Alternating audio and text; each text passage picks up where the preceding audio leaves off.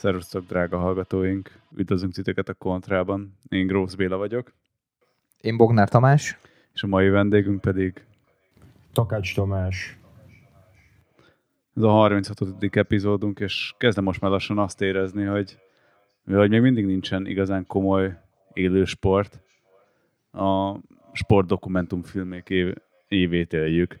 Ugye elsőként volt a jó első, és a legkorszakalkotóbb a Bulls dokumentumfilm a Last Dance. Most megint nem kezdek erről egy 10 perces előadást tartani. Majd becsempészem helyenként. A mai témánk ugye az ESPN-nek a Lance Armstrong dokumentumfilme, de emellett még volt a 94-es Amcsi Baseball szezonról, lesz a Clay Thompsonnak a sérüléséből visszatérésről, évelején volt a Aaron Hernandez a gyilkossággal gyanúsít, nem is gyanúsított, ugye gyilkos amerikai focis, aki öngyilkos lett, gyakorlatilag teljes hiánypótlás van most a sportdokumentumfilmekben. De egy egészen komoly két részes dokumentumfilmet rakott össze az ESPN a Wayne Droidról. Vagy te, Tomi, hogy szoktad hívni? Öreg robot. Öreg robot, igen. Bocsánat. Aki nem látta volna, á, nem, május végén jött ki, kétszer másfél óra, ez a 30 for 30 Lens, csupa nagybetűvel, és valahogy így meg is alapozza az első egy perce, ugye a Lens csupa nagybetűvel, és amikor az első egy percben kettő nagy fuck you-t bemutat neked, az öreg texasi, akkor úgy megadta a hangulatát az egésznek már a következő három órának. Srácok, nektek hogy tetszett? Hogy mi volt az első benyomásatok? Tehát kevésbé a részletbe menő dokumentumfilmes kivitel volt, mint inkább egy ilyen jó esti mozi, de azért sok mindent meg lehetett tudni Lensnek az életéből, aki mondjuk nem követte annyira napi szinten. Nekem például ez, a, ez az úrikos jelenet az a vége felé az teljesen meglepő volt, nem gondoltam volna, hogy ennyire közel álltak egymáshoz. Nekem is ez a játékfilmes jelleg volt a, az első gondolatom, ami egyébként én most lehet, hogy furcsán hangzik egy, egy ilyen szak podcastben, de, de nekem pozitív volt. Gyakorlatilag egy, egy nagyon jól fogyasztható, nekem két estés program volt. Tényleg azt is, aki esetleg nem ismerte ezt a korszakot, Armstrongot nagyon jó végigvezette a sportpályafutásán Fontos az, hogy hogy tényekre hagyatkozott főleg, tehát nem ment bele olyan kérdésekbe, amiben itt nyilván bele fogunk majd menni, hanem csak azokat a momentumokat taglalta, ami, ami gyakorlatilag bizonyított, vagy, vagy tényszerű megtörtént események voltak, és, és hát mellette adott egy, egy valós képet a Lensről is, ugye nagyon sokat megszólalt, élőben követhettük őt, tehát gyakorlatilag egy egyharmad, kétharmad arányban beszélt a, a filmben, tudtunk vele azonosulni. Ezt beszéltük egyébként Tomival, hogy hogy gyakorlatilag a film végére, így mondom, hogy film végére mind a ketten úgy éreztük, hogy, hogy ő a főhős, és, és kicsit neki drukkolunk. Úgyhogy egy, egy nagyon jó munka nekem tetszett. Amúgy egyrészt ugye érdekes, amit te is mondasz, mert maga, hogy egyáltalán a besorolás a dokumentumfilm, vagy egy valóságokon alapuló e- egész estés sport filmet láttunk. Kicsit nekem az az érzésem volt, hogy oké, okay, ott voltak a tények mögötte, de igazából az volt a célja, hogy szórakoztasson elég egyszerűen. Másrészt meg ugye ellentétben a tényleg etalont képző Bulls dokumentumfilmmel, ugye itt minden, ami benne volt, az tudva levő volt, tehát ugye egy összefoglalták a történelmet. Igen, igen, tehát ez nekem is egy, egy fájdalom volt, hogy új infót nem kaptam belőle, tehát nem, nem is szedte össze, de nem volt egy olyan konklúzió, ami esetleg eddig nem volt bennem, és, és hát újdonságot nem adott. No.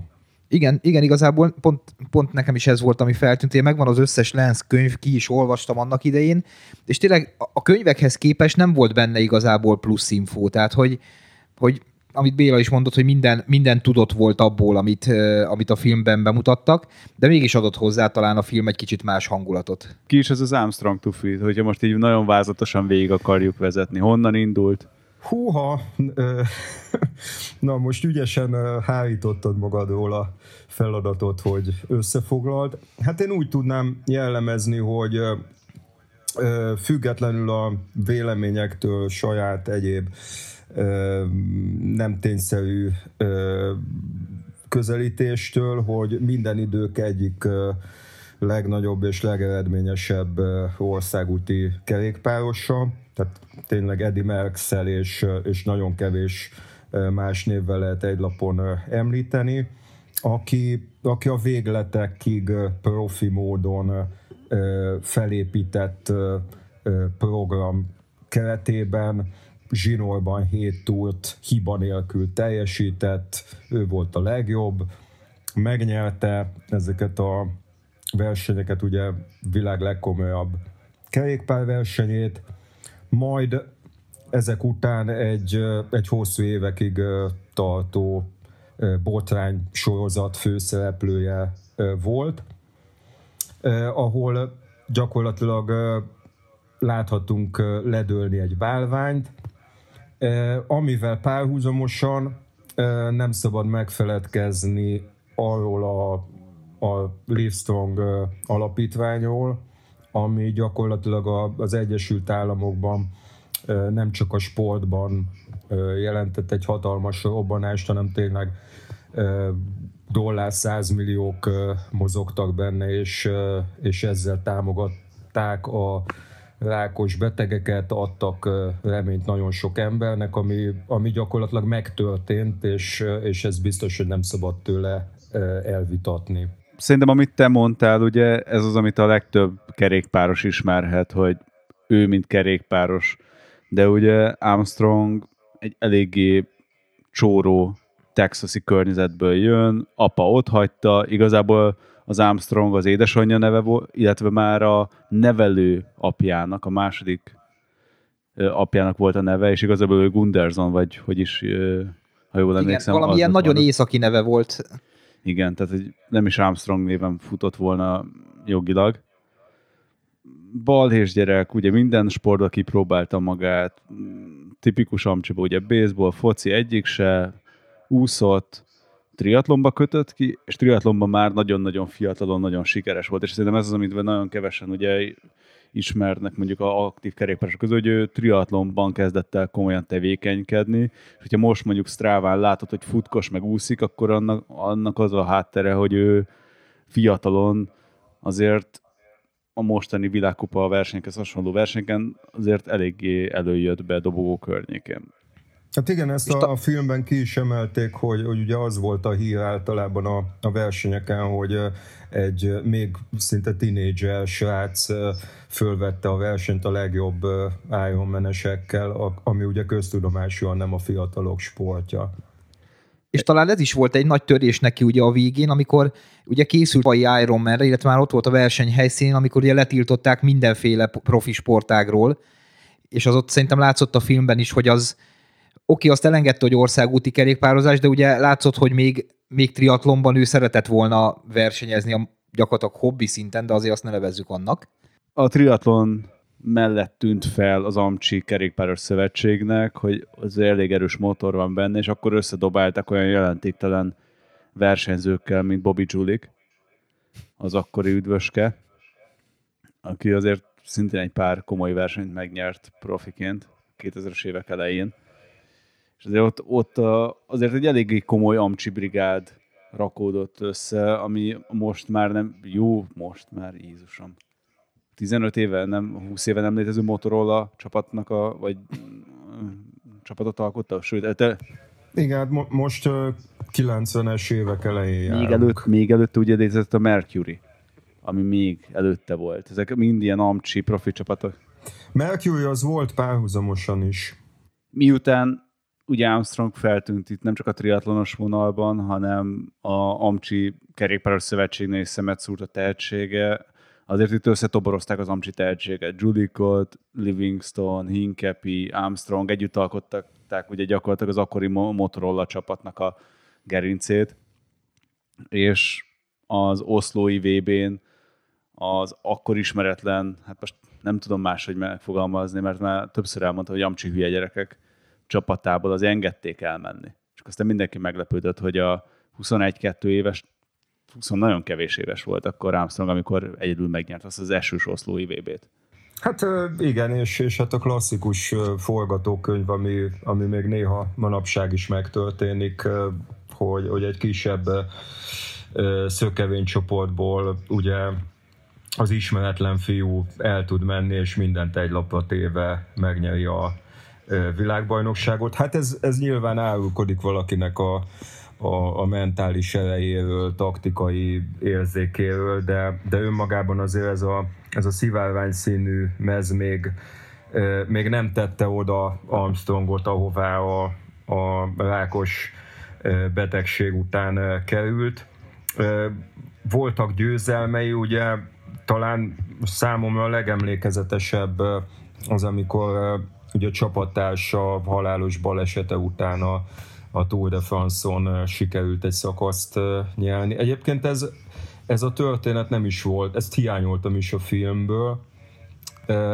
Helyette, hogy kanyarodjunk egy kicsit a, a film egyik fő témája felé, egy, egy olyan szakasz volt bevágva talán pont arról a túlról, amikor, amikor egyszerűen gyakorlatilag kibukott a fiatal Armstrong azon, hogy, hogy ketten voltak szökésben, és, és akármit, akármit csinált, akár hogy próbált jó pozíciót fogni, jó taktikával versenyzett, esélye nem volt a, a győzelemre. Mert, mert akkor már ugye abban a korszakban versenyzett, amikor elmondása szerint ők a motorolában még, még nem tolták az epót, viszont a csapatoknak a, a többsége már ezen versenyzett. Igen, itt a különbség az nem csak a, abban van, hogy mondjuk valaki éppen használ doppingszert, vagy nem, de hogyha visszanézitek arról az ominózus oszlói VB-ről a képeket, és nem volt előttetek, akkor elképesztő különbség van testalkatban az akkori Armstrong és a között, aki mondjuk a túrokat nyert. Tehát egy teljesen más testalkatú versenyzőt képzeljetek el. Hát meg nyilván egy, egy közben egy rákos megbetegedés is volt a háttérben. Nekem, nekem a, a másik, volt több hiányérzet is, hogyha így szakmai szemmel nézzük, és, és információéhesen nézzük a filmet, a, ami hiányzott gyakorlatilag nagy talány a, a rákból való felépülés története, és ugye itt egy, egy szoros együttműködés, amiről szólt a film is egy gyógyszergyártó céggel, akik, akik a főszponzorai is voltak egy ideig a, a csapatnak és Armstrongnak hogy igazából, igazából hogy rakták újra össze ezt a testet. Abban részletesen, tehát ha olvastátok a könyvét Armstrongnak, most... Én egyiket olvastam. Hmm. Valamelyik első kiadásokat abban beszél nagyon részletesen a rákról, hogy gyakorlatilag mennyire nullára leredukálták mindenét, és hogy volt benne egy olyan jelenet, hogy már, már felépülő félben volt, és a haverjai kimentek vele biciklizni, és hogy annyira lassan mentek a haverjai, hogy, hogy ne érezze azt, hogy ő gyakorlatilag nulla erőnléttel van, hogy valami emelkedőn egy ilyen kosaras biciklis nő így, így vidáman eltekert mellettük, és hogy akkor, akkor ugrott be neki, hogy igazából mennyire leépítette ez az egész rák, meg minden az ő szervezetét, hogy gyakorlatilag egy, egy ilyen gyereknek a, az, az edzettségi szintjén volt. Csoda, amit ugye a rákból visszatérés, ezt a hetedik túrja után is mondta, hogy mindenkit sajnál, aki nem hisz a csodákban.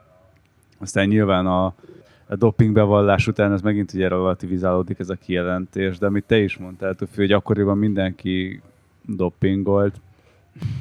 Hogy nehéz ezt megmagyarázni ebbe az időszakban, hogy ebbe a szakmában tényleg mindenkibe volt valami. Most, az, most azért ne keverjük a, ö, ugye, hogyha hallgatják sokan remélhetőleg ezt a, az adást, a, a doppingot és az EPO-t abban az időben, mert ugye most ha jól emlékszem a, a filmre, ő, ő azt már elismerte, hogy a ugye 90 ö, tehát már a motorolás évben, amikor a, az oszlói VB is volt, ö, dopingolni dopingoltak, csak ö, az EPO-ra való ráállás volt ugye a 95-ös vagy 6-os év. És hogy ugye, ha összehasonlítjuk egyéb dopings, akkor ismert dopingszerek hatásával, akkor az EPO az egy iszonyatosan nagy ugrás volt mindenhez képest. Úgy, hogy hogy eltelt ugye néhány év, amikor, amikor ez egy kimutathatatlan, tehát gyakorlatilag szabadrablás sos történet, ahogy a Hinkepi említette, ugye ez vagy nyugat volt az a pár év. Egyébként ott fel is merült bennem, amikor ennél a résznél jártak, hogy vajon okozhatta a rákot ez a, ez a gyakorlatilag korlátlan dopingszer használat, és aztán ugye az ESPN-nek a riporterre rá is kérdez erre a kérdésre, amire ugye Armstrong azt mondja, hogy se igen, se nemet nem tudok rámondani. Tehát ugye ezt, ezt nem is vizsgálták szerintem akkor, hogy, hogy ez okozhatta de nyilván azért egy szervezetnek biztos nem jók ezek a cuccok. Igen, egyszer pont erről beszélgettünk egy barátommal, hogy vajon a, lehetne fizetni olyan klinikai kutatást, amiben a kokain hatását vizsgálnád. De hogy milyen etikai háttere van annak, hogy mondjuk embereket célzottan kokain, bekokainoztatsz, hogy megnézd, hogy hogyan változik el az agyuk.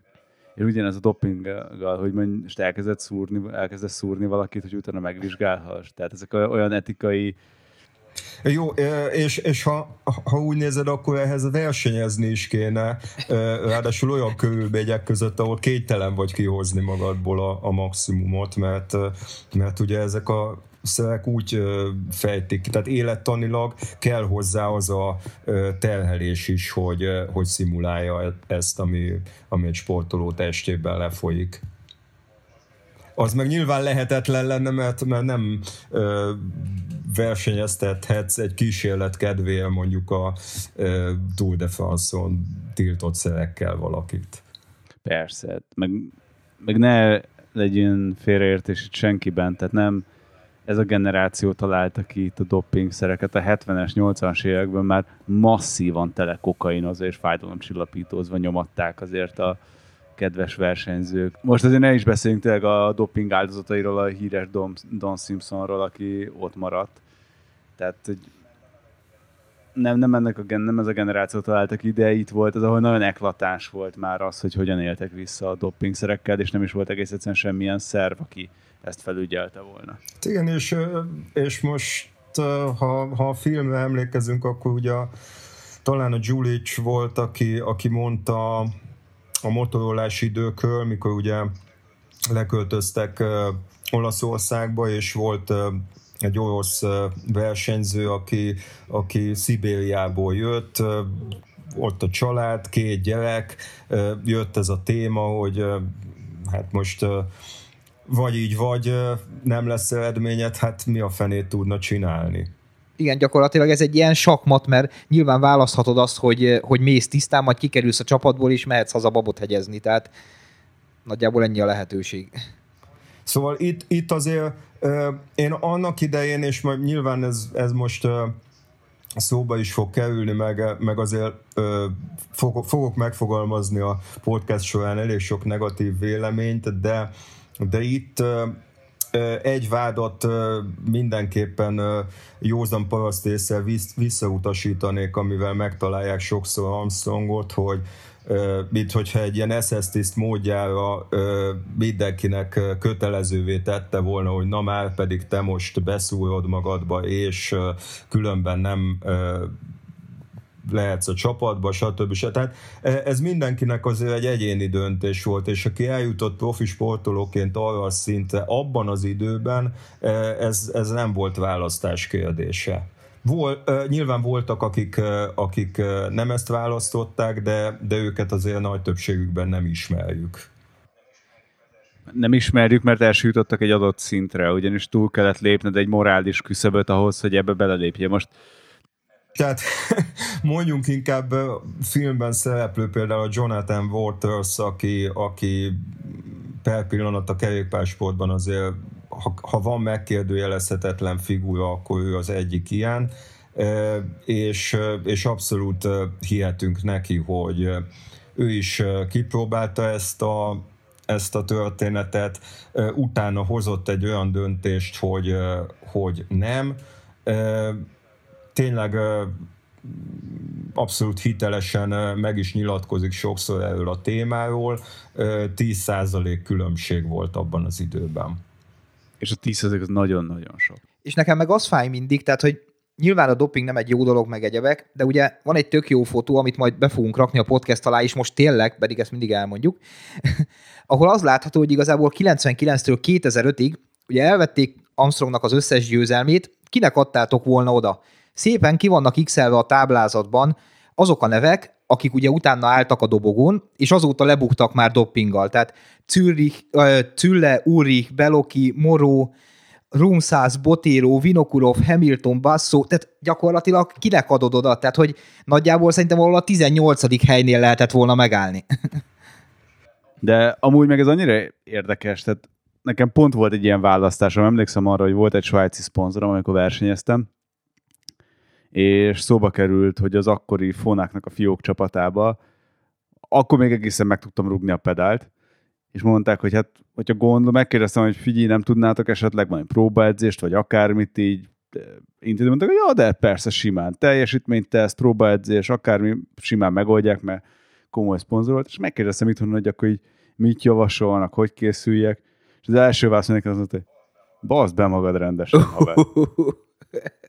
Ez volt a szakmai tanács. És, az, de az volt a gond, hogy mondták azt, hogy tök mindegy, tehát hogyha ha ezzel nem tudsz túlépni, hogy ezt megted, akkor úgyis ott a kis junior lányok is segbe fognak rúgni, és esélyed nem lesz. És valahol ez a more, értettem, de valahogy ez volt a belépője az egész bulinak. Ahogy most akárhogy nézzük, de ahhoz, hogy mondjuk 20 évesen te tudjál komolyan egy tőzsdés pozíciót betölteni, vagy komoly pozi- munkát elérni, ahhoz nagyon sokat kell éjszakáznod. Most ahhoz egybe van kötve, mondjuk most a legkevesebb az, hogy komoly koffein fogyasztással. De hogy ezek a játékszabályai az egésznek, hogy előre akarsz lépni. Akkor ez volt. Nem volt szerv. Tehát, hogy érdekes, mert pont párhuzamot hozok a másik dokumentumfilm, az a 94-es Amcsi Baseball szezonról, hogy az volt a hozzáállás, hogy ami nem tiltott, az szabad. És ugye nagyon sok szer nem volt úgy tiltott, mint ma. És ez a hozzáállás nagyon-nagyon más volt, nagyon más volt ez a most polkorrektség, de hogy nem arról szólt a világ, mint ma. Illetve ugye azt nem kell még elfelejteni, hogy tehát én nyilván nem értek sem a kémiához, sem a, sem a profi sporthoz, de annól, amikor csináltam Tiszeker Ágnessel egy interjút, akkor világosított fel abba, hogy tehát ez a doping vizsgálat azért nem úgy működik, hogy hogy én keresek valami ismeretlen dolgot. Tehát nagyjából először azoknak az embereknek, akik, akik ugye értenek a biológiához, meg kell tudniuk határozni azt a formulát, amit keresniük kell. Tehát nyilván, ha valakinek, valakinek van lehetősége élvonalveli szerekkel élni, akkor ott módosítanak egy molekulát, és most a sok biológus majd biztos megöl, mert baromságot beszélek, de hogy onnantól nem az a formula, és gyakorlatilag nem számít annak a doppingszernek. Tehát azért a vada az mindig azután kullogott, amit, amit ezek a profi cégek kifejlesztettek. Tehát, hogy azért ezt nem lehetett olyan egyszerűen kimutatni, meg bebizonyítani. Hát egy a, a szerencse, mondjuk így szerencse, hogy ugye ez a tudomány fejlődik, hogy azért nagyon szűkül a, a, az olló. Tehát ha most itt a 10%-ról beszéltünk az előbb, ezekkel a detektálásokkal, módosításokkal, újra detektálás, újra, tehát ahogy megy a, futunk a rossz fiúk után játék a vada részéről is, azok a szerek, amivel, amit nem tudnak detektálni, azok egyre kisebb százalékú pluszt adnak a sportolóknak, és, és gyakorlatilag azért per pillanat ezt, ki, ezt azt hiszem kijelentetjük, hogy egy teljesen más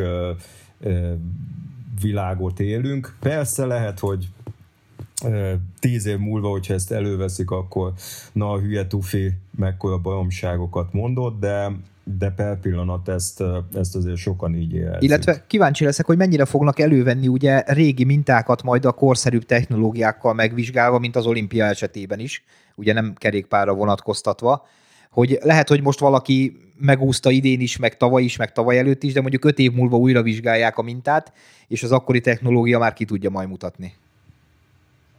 Hát igen, és mondjuk a, amivel most mostanában jó, történnek nyilván Apple-val is pozitív esetek, de azért általában olyan bukásról hallunk így médiában, meg hát nyilván ami egyéb más sportokban is kiderül, ami, amik messze nem azok a kemény dolgok, amik, amik 20 évvel ezelőtt, vagy hát tizen pár évvel ezelőtt.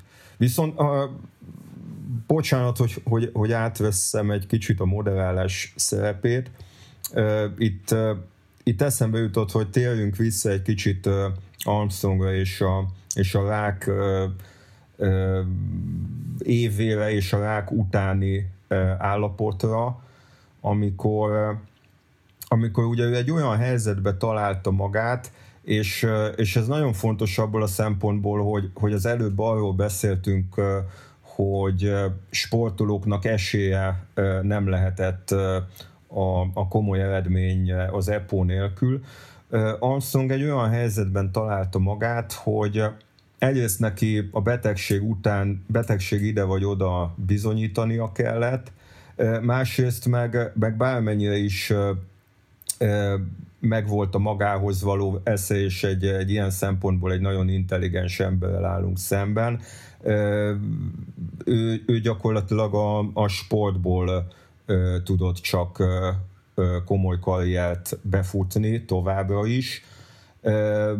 Tehát gyakorlatilag egy olyan élethelyzetbe találta magát, amikor, amikor mindent föl kellett tennie egy lapra. Ez volt ugye az az év, amikor, amikor láthatóan gyengén ment a versenyeken, adott a Kofidis egy, egy lehetőséget, ami, amit aztán gyorsan vissza is vettek, és itt jött ez a történet a, a US Postállal, ami gyakorlatilag egy, egy szerencsés találkozás, mögé álltak, és, és ugye a Brunéllal megalapították ezt a csapatot, aminek először rövid távon bizalmat szavaztak, hogy legyen egy, egy, egy komoly amerikai GT menő, és, és gyakorlatilag egy Motorola 2, ahol, ahol összegyűjtsék a, az amerikai tehetségeket. De ennek a US Postának se azért zöggenőmentesen indult az első működő éve, nem? Hát első évben volt ugye, a, amikor a Vueltán ö, sikerült ö, jó eredményt elérni, és a szezonban viszont, tehát mondjuk a szezon első két harmadában nem jöttek az eredmények, és, és gyakorlatilag, ha nem lett volna a Vuelta eredmény, akkor le is húzhatták volna a rolót. És utána jött a második év, amiben gyakorlatilag teljesen mindenkit meglepett a túron. Mivel, de mivel, tehát hogyan tudott annyival többet Armstrong időfutamban? Nem volt világbajnok, előtte nem jeleskedett, tehát ez a triatlonos múlt, vagy hogyan csapott? Tehát ugye te végigköveted az újságíróként az, és ott mekkora volt a meglepetés, hogy bebújik sárga vagy amcsi? Nagyon nagy, volt a, nagyon nagy volt a meglepetés, bár nyilván akkoriban már lehetett olvasni az, tehát az ő nyilatkozataiban ez benne volt, hogy, hogy ő a dobogóért megy a túra, de sokan nem vették komolyan.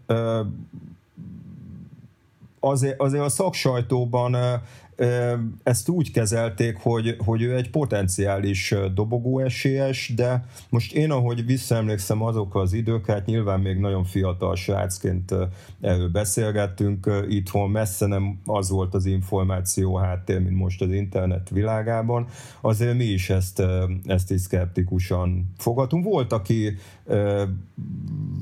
aki, aki esküdött rá, többen nem, aztán, aztán bizonyított. Hát itt jön, itt jön nyilván a, az óriási kérdőjel, ami, amiről nem nagyon kapunk információt a filmben, hogy hogy, hogy építették fel az ő testét a, a rák után. Na mindegy, tehát a lényeg az, hogy, hogy ő azért egy komoly testsúly csökkenésen esett át.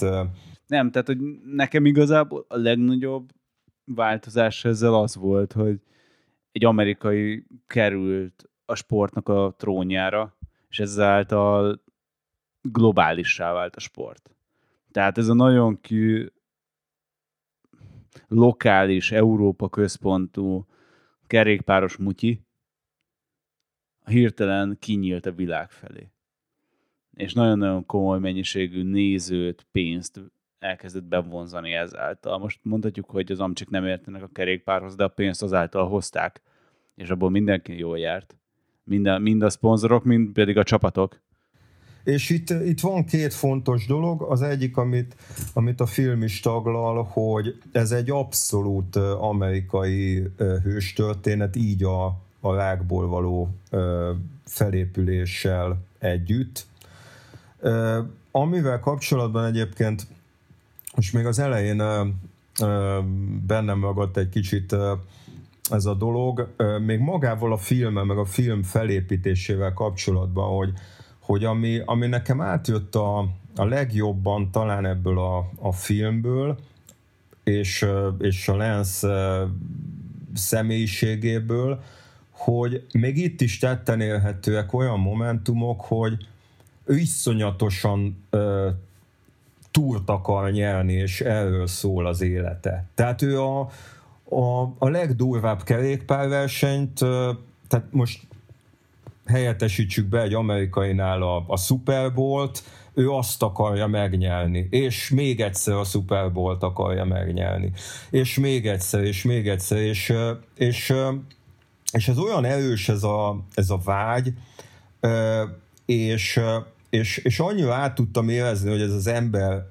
mindent meg akar tenni ezért, hogy, hogy hozzátéve ezt, hogy, hogy még egy rákból is fölépült, valahol itt, itt érzem azt a személyiségében, hogy, hogy innentől nincsenek határok. Tehát minden, ami később történt, amikkel különböző dolgokkal vádolták, most, most gondolok itt még a később a maffia módszerekre, egyebekre, ez, ez ennél az embernél most, most lehet, hogy hülyé hangzik, meg, meg megköveznek ezért, de, de belefér. Belefér az, hogy, hogy ő, ő esetleg tudatosan asszisztált ahhoz, hogy, hogy igazságtalanul megvádoljanak másokat, vagy, vagy akár maffia módszerekkel, meg, meg, meg újjal rámutatással kivegyenek a kalapból egy Hamiltont, vagy egy Landis, vagy, vagy akárkit, aki, akik az ő ellenfelei voltak, mert, mert számára semmi más nem létezett. Tehát volt a, volt a filmben egy, egy momentum, ami, ami, amikor őt ugye élőben vette a kamera, hogy a visszatérése kapcsán azért nem illik, meg nem sportszerű egy, egy Tour de France győztes, most gondolok a, a Carlos Sastre-ra, úgy, úgy reagálni, hogy hát néztem 2000 valahányban, most nem is emlékszem pontosan a túrt, és, és egy Carlos Sastre nyerte a túrt, és akkor fel, egy Sastre? Mi? What the fuck? Egy Sastre? És tehát, tehát érted, miről beszélek, és még akkor is, amikor hét ö, győztes túl van a hátad mögött, és, és bármilyen irányba egyébként ott van a Livestrong alapítvány, meg dollár százmilliók, meg minden, amit, amit elértél, ö, akkor is az a fókusz, hogy bazd meg, te még egy túlt akarsz nyerni mert egy száztere megnyerte a túlt, akkor, akkor te is vissza tudsz térni, és, és még egy túlt tudsz nyerni, mert az a legfont, az a legjobb érzés, hogyha túlt tudsz nyerni, és, és te vagy a legjobb. Amúgy szerintem itt, itt nagyon-nagyon erősek a párhuzamok a Michael Jordannek a karrierjével és az attitűdjével kapcsolatosan, hogy ez a mindent a cél érdekében. Eldarálom az embereket, nem érdekel. Tehát van egy ilyen mértéktelen perfekcionizmus benne, ami, hogy hogyan nyírod ki az embereket. Azért figyelj, akármit lehet mondani, hogy milyen kegyetlen volt, meg mennyire maffia, azért a Landis is, a Hamilton is, azért azért ismerjük őket, mert ők ott voltak a sorába. Azért egy pár ember azért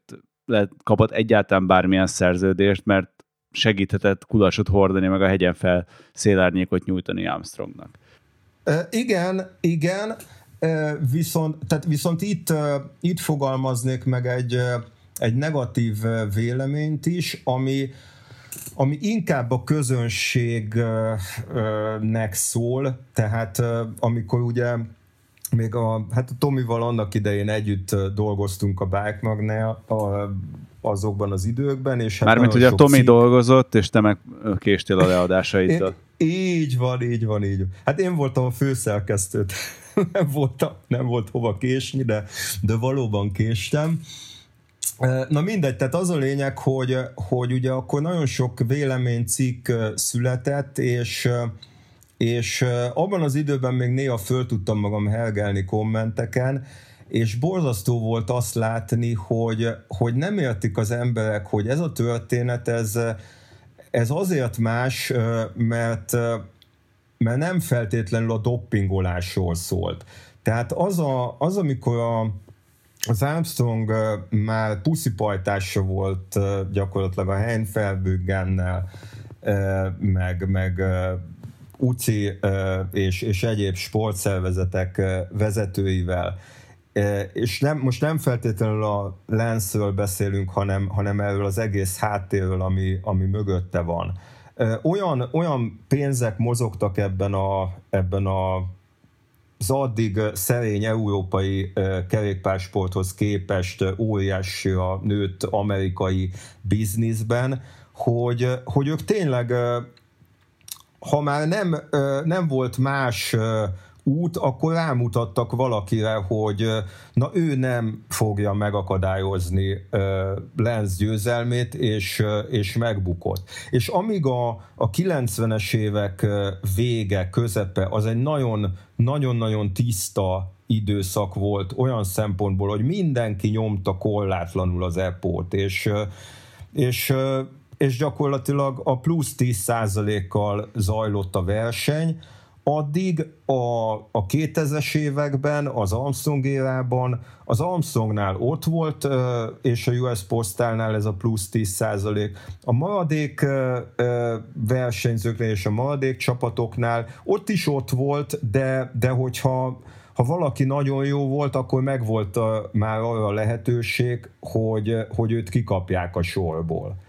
És, és ha most visszakanyarodunk a, a Lens személyiségére, akkor, akkor azért ezt nem úgy kell elképzelni nyilván, hogy, hogy egy ilyen maffia vezérként mutogatott, hogy na, akkor, akkor őt buktassák meg, meg őt, meg, meg a harmadikat, hanem azzal, hogy, hogy, hogy ő ezt hogy ő ezt ezt a történetet gyakorlatilag megélte, és mindent megtett annak érdekében, hogy, hogy ő legyen a leg... Ahogy, ahogy elmondta, ő nem is szerette a versenyző társait sose.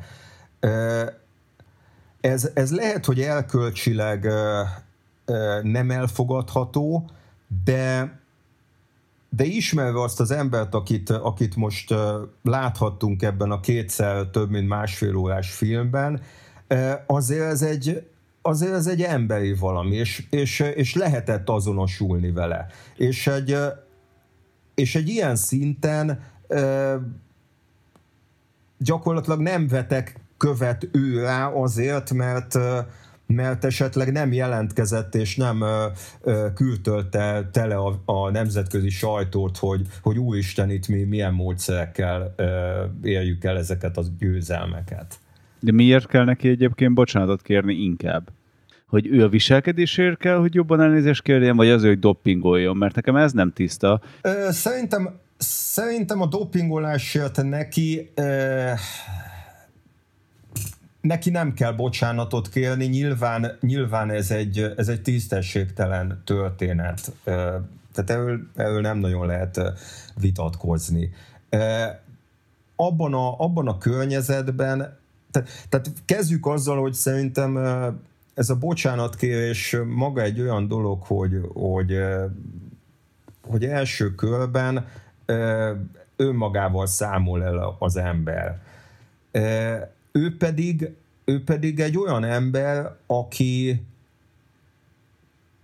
aki a 2000-es években túl egy, egy rákbetegségen úgy, hogy az egész élete a sportról és a, és a győzelem hajhászásáról szólt, ö, ő, ő nem tett olyat, ami ebből a képletből kilóg.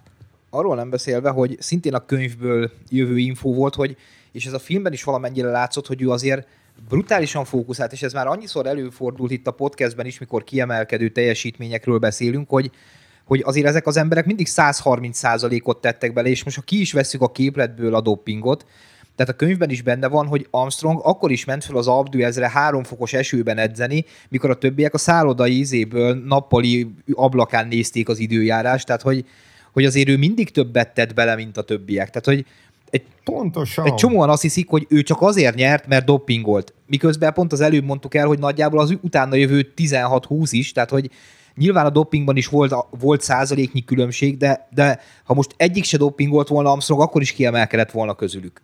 Meg azért most mindenki ez a marginal gains-es történetet az ineos meg a Sky-jal asszociálja, de az első komoly csapat, aki rendszer szinten privát jettel utazott, saját szakács, saját minden meg volt nekik szervezve, az a US Postal volt, és ők szervezték meg, hogy tényleg mindenkinek a lehető körülmények legyenek a versenyzéshez. Igen, és, és valahol, valahol itt gyűlölöm ezt az egész PC szarvilágot, ami felé megyünk, hogy, hogy igazából tehát mindenkinek elnézést kell kérnie, meg, meg tényleg az Armstrongot lejáratták a, a, az utolsó csavarig, meg gyakorlatilag az összes pénzétől, mindenétől meg akarták fosztani, miközben a többiek ugyanúgy sárosak voltak, meg a Festina botrányba sem buktak bele ennyire híresen versenyzők, meg gyakorlatilag hány atléta, meg, meg rövidtávfutó, meg sprinter volt, aki doppinggal lebukott, és ennyire nem emelték ki egyiket sem a, a többiek közül, tehát ennyire látványosan nem bontott soha senkivel szerződést a Nike, pedig nem kevés támogatott versenyzőjük volt különböző sportágakban, aki lebukott doppinggal. Tehát... Mondjuk itt, itt azért ellent mondanék annyit, hogy hogy azért a történet úgy zajlott, hogy, hogy a Lens nyert hét túlt, igen, tehát minden másban is jobbak voltak az ellenfeleiknél, de, de ő nyert hét túlt. És a hét túlgyőzelme alatt ő nem bukott meg. Miközben a hét túlgyőzelme során azért nagyon sok ellenfelét kivették a kalapból. Nem biztos, hogy úgy, hogy hogy azon a versenyen, ott a túron, de az off-szezonban, vagy gyakorlatilag csak doping védsége, ugye ismerjük a különbséget a kettő között, de, de a lényeg az, hogy, hogy nem voltak ott százszázalékos, tehát olyan százszázalékos formában, ahogy ő versenyezhetett, az ő legnagyobb ellenfelei a versenyen. Ez azért több esetben előfordult. És, és ha így nézzük, akkor miután ő megnyert hét túlt, nyilván egy hét, túl, hét túlt nyerő versenyzővel sokkal komolyabb botrány alakul ki, miután megbukik, mint olyanokkal, akik nem nyertek semmit. De Tufi, tudod miért alakul ki nagyobb botrány? Azért, mert aki hét túrt nyer, a sokkal többször kérdezik meg arról, hogy Szia, Lance, kedves Armstrong Lajos úr, maga doppingolt? Így van, hát amit mondott, hogy őt, őt több százszor megkérdezték. Aki egy helyi lángos harapót nyer meg, azt egyszer megkérdezik, egyszer tagad, csá. Akit megkérdeznek ezerszer, az ezerszer hazudik. Tehát nyilván a, a, akik a akik az elmúlt húsz évben megbuktak, volt, volt egy-két nagy név, de, de kiemlékszik egy, egy neve nincs Proconti csapatban tekerő spanyol srác, aki igen, de egyébként elképzelhetőnek tartjátok, azért a Ped McQuaid ilyen nagyon ártatlan arccal nyilatkozgat többször ugye a, a, a két részben, tehát elképzelhetőnek tartjátok, hogy, hogy ez nem volt köztudott tehát hogy ők is szemet hunytak az egész fölött, mert kellett a lóvé, kellett a hype, meg a hét túr győzelem. Hát dehogy nem, hát de hát pontos, pontosan ez a lényeg, és, és pontosan ez az, amit, amit, amit a média se akkor, se, se ma nem kommunikál megfelelően, hogy, hogy ebben a korszakban ez volt, és, és ez amikor, amikor erről beszélünk, beszélek, írtunk régebben cikkeket, ez, ez nem az Armstrong bűne, vagy ezzel, ezzel én nem az Armstrongot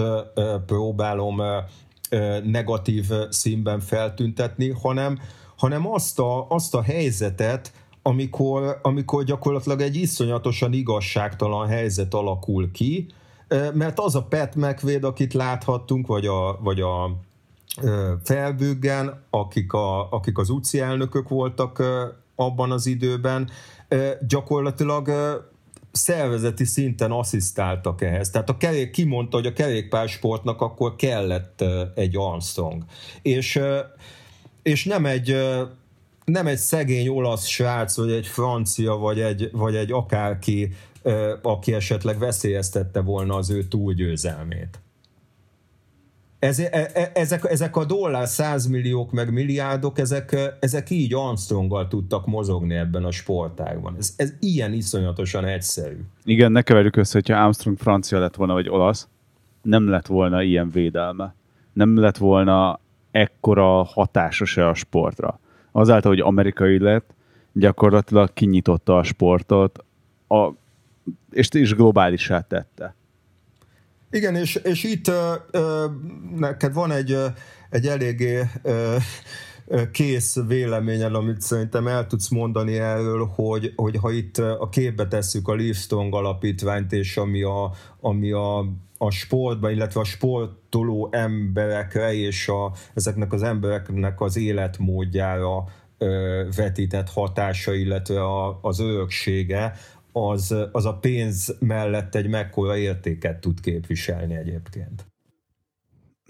Igen, tehát az, amire te célzol, az az, hogy említse nekem bárki egy olyan sportolót, aki bármit alakított, és bármilyen maradandó hagyatéka van a sportpályán kívül, kerékpáros.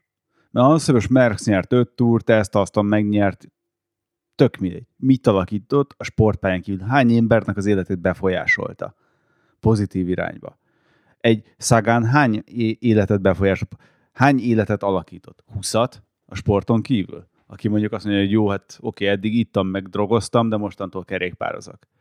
Az a Livestrong teljesen más mértékekben a, a rák kutatás, a ráknak a társadalmi elfogadottsága, a ráknak a megélése.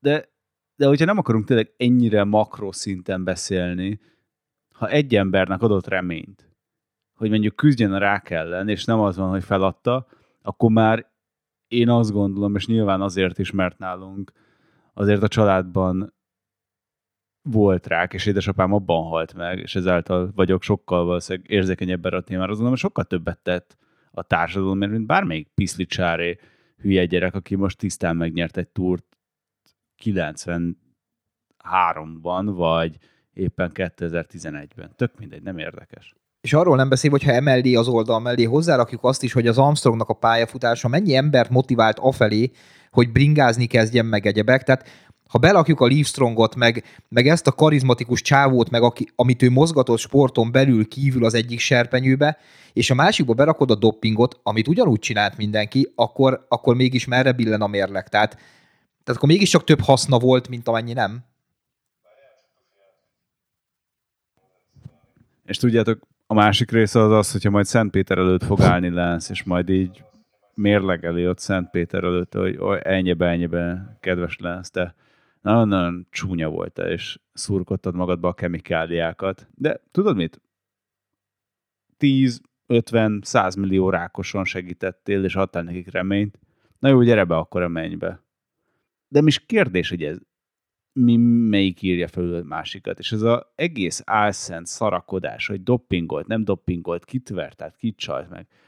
Az összes cég betegre keres, a Trek, az Oakley, a Giro, mindenki betegre kereste magát azzal, hogy ő nyerte a versenyeket, azt eldobták, mint egy forró krumplit, és most ő a sátán, mint egyébként Soros, meg a gyík emberek. De hogy teljesen nonsensnek tartom, és az, hogy mit tett a társadalomért, az meg teljesen félre van téve. Tehát, hogyha ha itt átverésről beszélünk, akkor akkor átverés szempontjából semmiképpen én legalábbis nem tudok negatívat mondani. Ha szigorúan önző szempontból nézem, akkor, akkor maximum miután átláttam abban az időben egy, az első három győzelem után mondjuk ezt a helyzetet, ami akkor kialakult a kerékpársportban, akkor maximum a negyedik, ötödik, hatodik, hetedik győzelmét azt már gyakorlatilag érdektelenség övezte, én nem is nagyon néztem a túlszakaszokat, konstatáltam, hogy, hogy megint megnyerte, és oké, okay, tehát ilyen szempontból mondjuk ki, én abban az időben nem szerettem Armstrongot, viszont, viszont ha megkérdőjelezzük azt a történetet, amit a, a Livestrong alapítvány tett a rákos betegekért, meg ahány embert a sportra motiválta az Egyesült Államokban és világszerte, akkor, akkor ez egy nettó érték, és, és itt nem beszéltünk átverésről, mert azok az emberek kaptak valamit, és nem is keveset Armstrongtól. És egy rákosnak nem teljesen mindegy, hogy valaki plusz cuccal vagy cucc nélkül, de tud teljesíteni 21 napot, 3000 kilométert Franciaországon keresztül. Nem teljesen mindegy, aki éppen halálán volt. Vagy most egy kicsit szintén nem pc kedve sarkítva, most nézzünk meg gyakorlatilag akármelyik amerikai elnököt, ami ami ugye amerikaiak millióinak, meg százmillióinak a példaképe sokszor, aki gyakorlatilag államokat tesz tönkre, ember, tehát embereket írt ki, meg egyebek, tehát, tehát azért ehhez képest ő mégiscsak egy fényével jobb volt. És egyébként arról mi a véleményetek? Tehát nekem amikor az a jelenet volt, hogy a Fehérház előtt beszél öltönybe, mögötte csomóan táblákkal, meg egyebek, nekem kicsit az az érzésem volt, hogy lehet, hogy őt, őt félre kellett állítani az újból, tehát neki meg kellett törni ezt a, ezt az ismertségi ívét, mert ugye kezdett olyan szintre az USA-ba felnőni, ami már ugye akár politikusokra is veszélyes lehet, azt meg gondolom nem hagyják. Ezt osztjátok ezt a véleményt, vagy nem? Hát abban az időben le, igen, lehetett hallani ilyen híreket, hogy, hogy politikai karrier felé kacsingat, ami, ami ott ugye már egy teljesen más liga, mint, mint hogy hagyják ezt a kerékpársport nevű valamit, és ami ezt övezi dollár 100 milliós vagy milliárdos nagyságrendre nőni. Nyilván erről lehetnek vélemények. Én azt gondolom egyébként, én osztom a, a véleményedet, hogy, hogyha ha ő beletenyerelt valami komolyabb politikai témában, és, és valami olyan ellenfélre tetszelt ez ügyben, akkor, akkor nyilván ilyen módszerekkel is kicsinálhatták. Igen, de ez megint ez a PC szarság, hogy tehát elhiszük azt, hogy, hogy akik ilyen, ilyen magasra érnek föl, azok csak, csak patyolat tisztán meg és nem fogadjuk el, hogy ennek van árnyoldala, meg ilyenek. Tehát, hogy ez annyira gáz szerintem. Igen, de ennek az ellenadó az, hogy valljuk be, hogy a kerékpársportot nem feltétlenül a legokosabb és taktikusabb gyerekek töltik meg a mezőnyben, és az, hogy ott elkezdtek hugatni körülötte ilyen lendészféle félkegyelműek, akik előtte már megbuktak, az, az vezet, kezdett el indirekt ahhoz vezetni, hogy egy kényelmetlen személyé kezdett válni. Azelőtt gyakorlatilag mindenki boldog-boldogtalan vele akart mutatkozni, aztán hirtelen tehát kicsit olyan mindig a, a Jordan dokumentumfilmhez tudom hasonlítani, hogy ugye egy ideig mindenki be like Mike, aztán utána, amikor kiderül, hogy hm, egyik szerencséjáték függő, meg ez az amaz, akkor már olyan picit kényelmetlenné válik, akkor nem akarok már veled találkozni, meg ilyenek. És hogy itt is ez, hogy elkezdett lehullani a lepel, és akkor utána hirtelen elkezdett, elindult a lejtőn. Ami szeplőtelen Szűz Mária volt gyakorlatilag Armstrong, és egy, tényleg egy Hollywoodi sztori. Hát ugye ez a Landy sztori, ez másik oldalról érdekes, és szintén Tufi, nem tudom, hogy te mennyire tartod őt, mint versenyzőnek.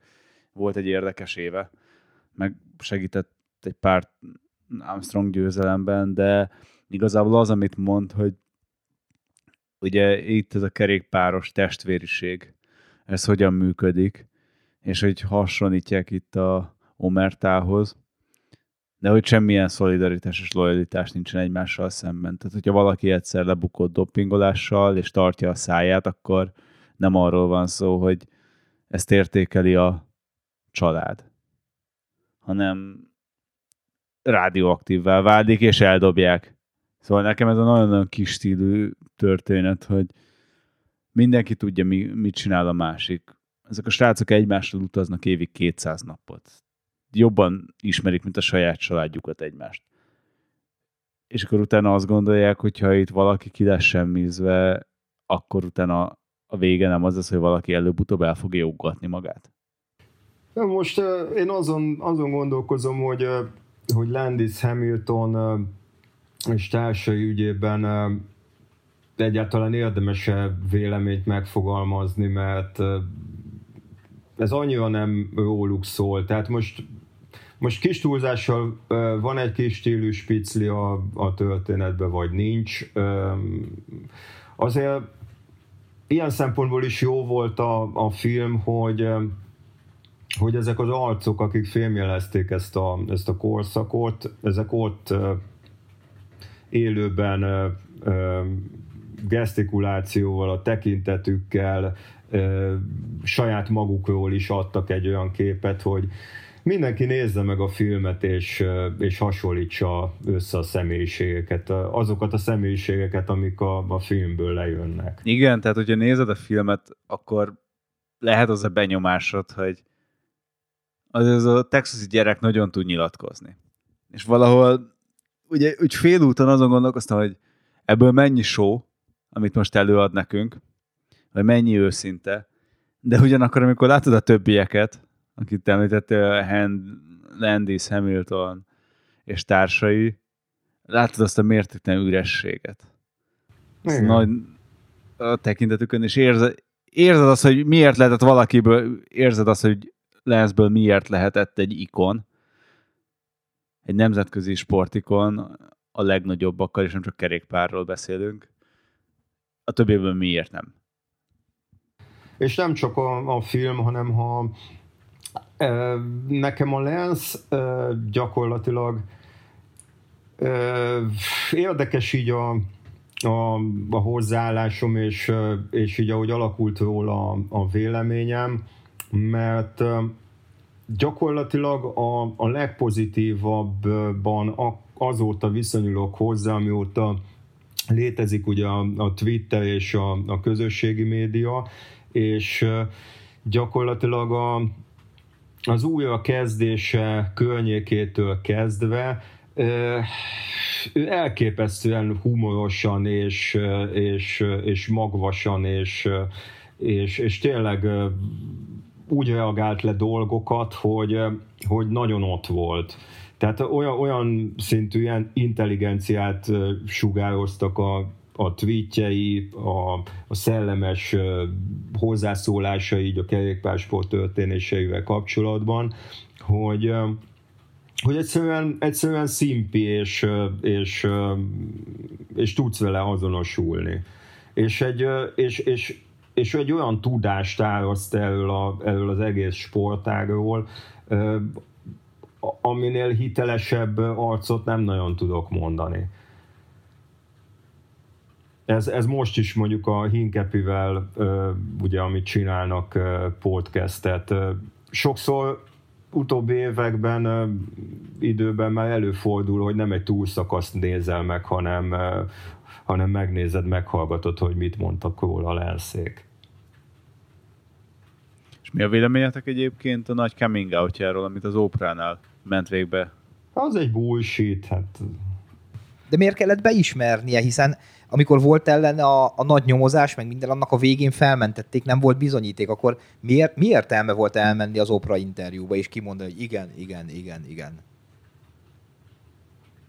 Azért, mert, mert itt is arról van szó, és hogy majd itt elővegyük itt is a, a negatív felhangokat egy kicsit később, hogy, hogy ebben a történetben nem annak van jelentősége, hogy ő igen dopingolt, igen szisztematikusan, meg igen éveken át, meg rengeteg szemeg, tehát, tehát nem. Ami ott, amit ott bevallott, az, az semmi, az, az nothing. Tehát azzal, azzal, amit ő bevallott ott, meg, meg ami, ami, amiről azóta is főként szólnak a, a hírek, a, egy ilyen dokumentumfilm is, az, az bőven belefér abba a korszakba. Amit, amit jobban kéne boncolgatni, az most is azt mondom, hogy, hogy ennek az egésznek a, a sportpolitikai háttere, és, és az az egyenlőtlen küzdelem, ami, ami hát a klasszikus védettség, ami, ami övezte a, US Postát és Armstrongot. És egy másik érdekes része, amit te már, mm, Tomi, említettél, hogy egyes versenyzőket, akik doppingoltak, mennyire különbözően ítélünk meg, és mennyire különböző életútjuk lett, hogy egy basszónak, akinek effektív most magyar vonatkozása is van a kométával, vagy egy Erik Cábelnek, akinek kitüntetett szerepe van a kanyonnál, az ugye Hinkepi, aki most oké, okay, most megint haverja az Armstrongnak, ő is dopingolt. És nyilatkozott. És van, volt fiók csapata. De ott van az Ulrich, ott van a Pantani, ott van az Armstrong, és, és, és mindegyik a saját maga országában a bűnbak lett. És tönkretették az életét. Hát itt, itt azért az, hogy kinek teszik tönkre, vagy kinek nem az életét, az, az szerintem elsősorban az alanytól függ. Tehát ahogy az Armstrong is mondta itt a film vége felé, hogy, hogy gyakorlatilag ő neki ezzel már, tehát ő neki ez nem változtat semmit. Ő nem fogja máshogy látni azokat az éveket az a különbség, Armstrongnak lezárult a pályafutása, amikor ez kiújult. Ugye Ulrichnak például aktív volt, amikor a Fuentes botrány ki, kicsúcsosodott, és haza kellett mennie a túrról. Tehát neki menet közben tört meg a pályája egy doping botrány. Így van, így van. Tehát ez az, amit a, az elején mondtam, hogy a nagy különbség, hogy, hogy ő megnyert hét túrt. Ezek az ellenfelek meg, meg kilettek húzva a listáról, meg kilettek véve a kalapból, és, és hát az egyik leghíresebb tweetje az Armstrongnak, amikor ugye a botrány kellős közepén, így lazán lefekszik a kanapén, és ott van körülötte a hét sárga trikó. Tehát ez a tényleg, bocs, hát a filmben is így beszéltek, de basszátok meg, ezt, ezt tőlem nem fogjátok elvenni. Mert ő ezt megélte, ő ott állt a dobogón, versenyzőtársai is őt tekintik győztesnek, tehát neki megvolt az a hét túl. Főleg azok a versenytársai, akik ki vannak x a táblázatba, szintén. Most már tényleg nem fogjuk megúszni, Tomi, hogy itt belinkeljük ezt a képet a kedves hallgatóinknak. Vagy legalább, ha nem is a podcasthoz, de a Facebookon meg fogják találni, srácok.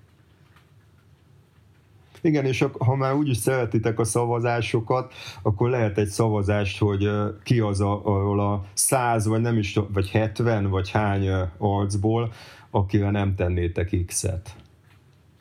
Tudod, és akkor kiderül, hogy a 2004-es túrt a Jackie Durand nyerte. Ja nem, őt is elkaszálták egyszer. Olyan. Nekem egyébként korábban beszélgettünk, most nem mondom direkt a podcastben, ugye egy nevet említettem, akire lehet, hogy nem tennék X-et, de Nézzétek meg a két részt. Nem mondom azt, hogy három óra lensből így full frontába nem kevés. Azért el tudja egy ponton érni az ember inger küszöbét. Kicsit hollywoodias, de mindenképpen érdemes megnézni, amíg mondjuk rendes versenyek nem kezdődnek el. Mikor is kezdődik most a rendes európai, meg a World Tour naptár, Tufi?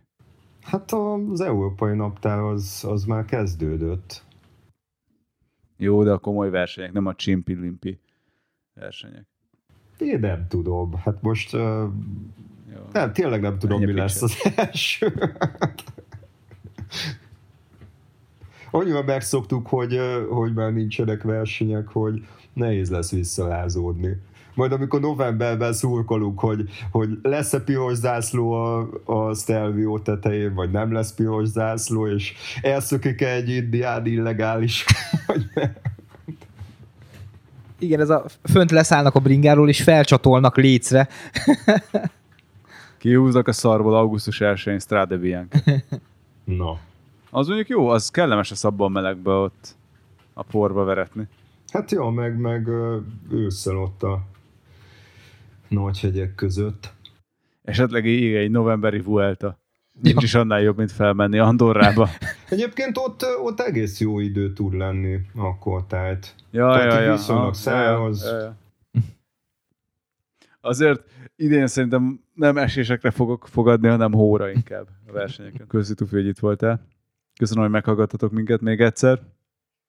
Én is köszönöm a lehetőséget jól éreztük magunkat egymás közt. Egy, egy kicsit sajnálom, hogy legutóbb ugye személyesen, hát olyan ritkán találkozunk. Igen, így a koronavírus megöttanította az embereket, hogy nem kell találkozni se ehhez már. É, és tudom, de a jó az, hogy tudunk podcast közben inni is. Hallgatók egészségére. A ti egészségetekre, igen, úgyhogy ti legyetek óvatosabbak, és vigyázzatok magatokra bringázás közben. Jövő héten úgyis találkozunk, reméljük, hogy mindannyiatokkal. Sziasztok! Sziasztok! Sziasztok! Kontra.